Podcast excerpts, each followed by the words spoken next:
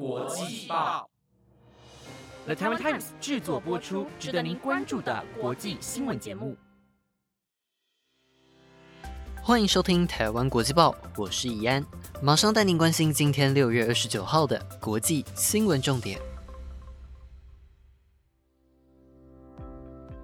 在今天的节目开始之前，相信大家都有感觉到台湾这阵子的疫情啊，有逐渐的缓和下来，甚至今天的本土案例啊，更是疫情爆发以来最低的五十四例。但是大家还是不能大意，毕竟还有很可怕的 Delta 病毒在台湾，所以大家继续忍耐，过了这一波，大家想要怎么玩就怎么玩吧。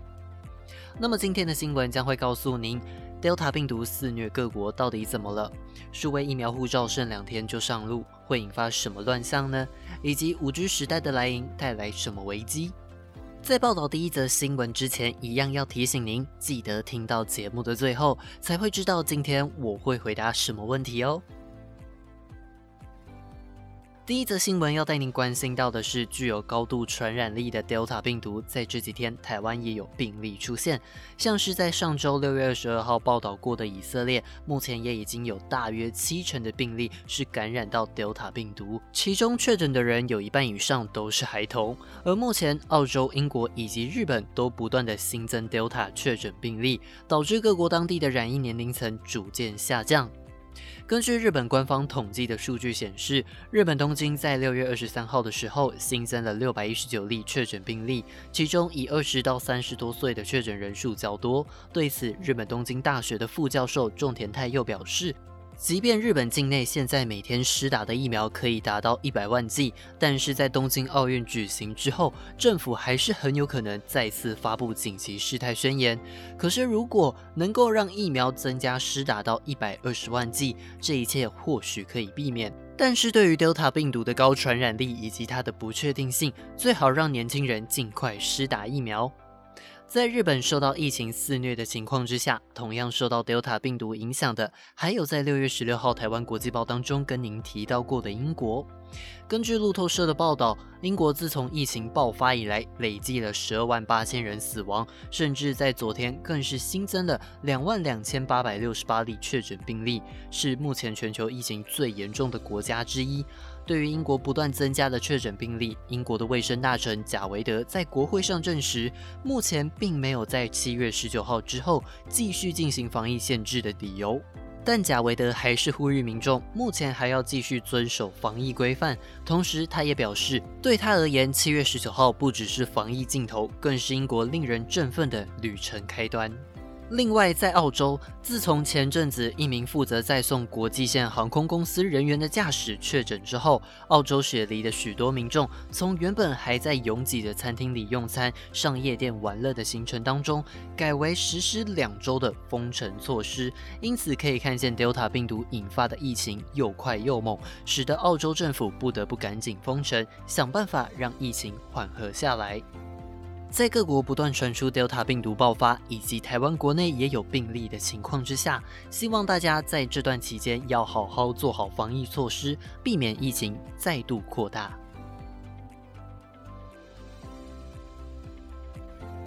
接下来带您关心到，在六月一号以及六月十七号的台湾国际报当中，曾经跟您提到过，欧盟即将在七月一号推行数位疫苗护照，以及日本也决定跟随欧盟的脚步，在七月中下旬推出疫苗护照，让更多的人可以在出入境的时候能够更快速的通关。根据路透社的报道。欧盟的数位旅游凭证系统即将在七月一号正式启用，但是国际机场协会 ACI、欧洲航空、国际航空运输协会 IATA 以及欧洲支线航空公司协会在今天寄出了一份联合信件，告诉欧盟各国领袖，在未来几周的这段期间当中，航空的乘客量会增加，但同时欧洲机场陷入混乱的风险也会随之增加。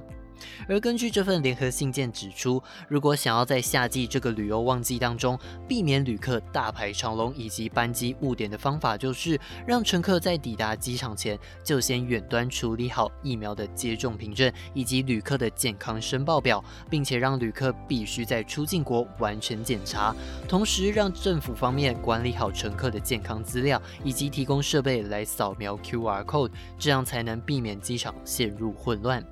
除此之外，IATA 的欧洲副总裁史瓦兹曼也表示，在新冠疫情爆发之前，一趟旅程在机场要花费的时间已经从一点五小时增加到三个小时，而现今又要推出数位疫苗护照，如果没有做出妥善的改变，那么旅客在机场的时间就会拉长到令人无法接受的五到八小时。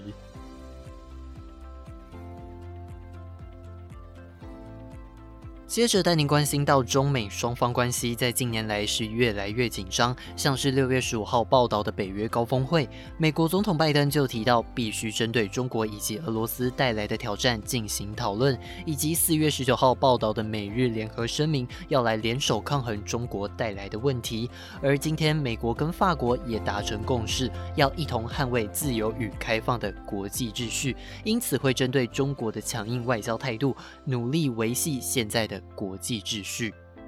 根据《纽约时报》的报道，美国国务卿布林肯在昨天前往法国，与法国总统马克宏进行会晤。而布林肯也在会晤后对媒体表示，美国与法国的合作并不是要抑制或者阻碍中国的发展，而是希望能够维持自由与开放的国际秩序。这一点也是美法之间的共识。然而，美法虽然达成了共识，但事实上，法国总统马克宏对于中国则是采取相对温和的应对方式，甚至在北约以及 G7 高峰会之前，就曾隐晦地表达对于北约组织攻击中国的不满意。此外，布林肯也表示，世界现在面临了两个选择：一个是维系目前的世界体系，另一个则是没有全球秩序或是中国主导的秩序。但是后者在本质上就是非常不。自由的。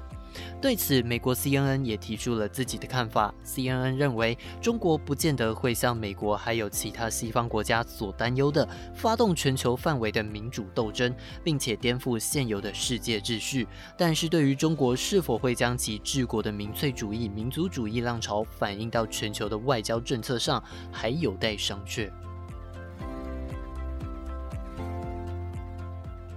下一则新闻带您关心到五 G 时代的来临，带给大家拥有更快速的网络体验，但是背后隐藏的危机，大家可能不太清楚。根据趋势科技以及 GSMA Intelligence 在今天共同发布了保护五 G 时代的企业专网安全的研究报告。这份研究报告显示了行动网络业者的主要重大资安问题。并且指出，有半数以上的五 G 企业专网电信业者缺乏发掘以及修正治安漏洞的知识或工具，但是有许多业者并没有寻求产业合作伙伴来解决这些问题。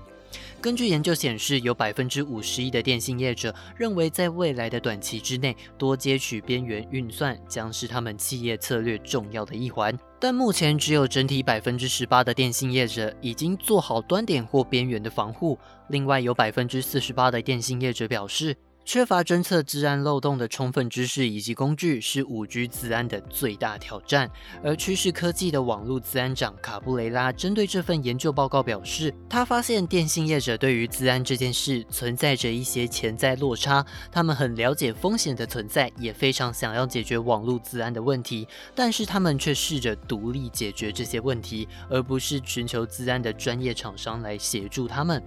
而在这个五 G 时代当中，电信业者对于确保企业专网生态系的安全是一个非常关键的角色。因此，电信业者必须提升自身的自安实力，或是跟自安云端以及 IT 厂商来进行合作，才能解决电信业者在自安阵容以及专业能力上的不足。最后带您关心到，在六月十五号的时候，曾经跟您报道过，Google 推出的 Google Workspace 即将推出订阅制，提供更多用户拥有新的功能服务之外，Google 的线上会议功能 Google Meet 在今天开始限制了免费版的使用者。从今天六月二十九号开始，只要你是 Google Meet 免费版的使用者，当你开启三人以上的群组会议时，会议时间只能持续一个小时，而只要超过一个小时就会被强制中断。虽然要重新连线也是没问题的，但假设是比较重要的场合，重新连线就会变得很奇怪。当然，不想要被强制中断的话，使用者只要有发起或是加入 Google Meet 的话，就能成为活跃使用者，并且每人每个月收费八美元，就可以恢复到以往二十四小时的会议时间，并且让会议的参与者最高提升到一百五十人。另外，还有意见调查、问答以及将会议内容自动储存到云端硬碟的额外功能，提供给付费的订阅使用者来进行使用。也会有人担心，只有一个小时上课的话，可能没办法好好上课。因此，Google 也提供了教育版给教育单位免费使用，但必须由学校提出申请才能获得资格。以上就是今天的新闻内容啦，接下来就是今天的特别内容。接下来会从 Linktree 的连接当中搜集到的问题来进行回答。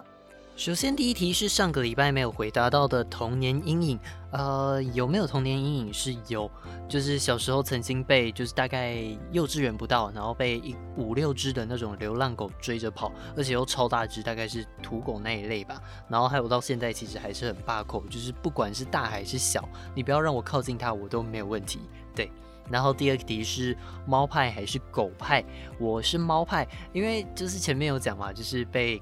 狗追着跑就是很怕狗，然后可是虽然这样子讲，但是让我从就是远远的看那种柴犬啊那一类的狗，我都觉得很可爱。当然，当然，当然还是猫比较吸引我。然后第三题是最近有追什么剧？那我最近看了《山河令》还有《琉璃》，那就是这一类就是武侠跟打斗的剧，我都比较喜欢。那当然还有去年看了一个一部叫做那个《谋杀入门课》，这个是在英文课上面看到的，就是老师播给我们看。然后那时候就很吸引我，因为算是悬疑类的。那虽然现在还有一就是最后一季还没有看完，我最近还是会找时间把它看完的。然后最后一题是会不会挑食？会，我会挑，就是美乃滋，这样算挑食吗？就是小时候吃那种凉笋啊，然后沾美乃滋，我就是瞬间吐出来，就 bread 的那种。然后长大之后吃披萨或者是汉堡那一类的，就是他们有加一点点，我都可以接受。可是还是没有办法，就是美乃滋的比例太重，味道太重。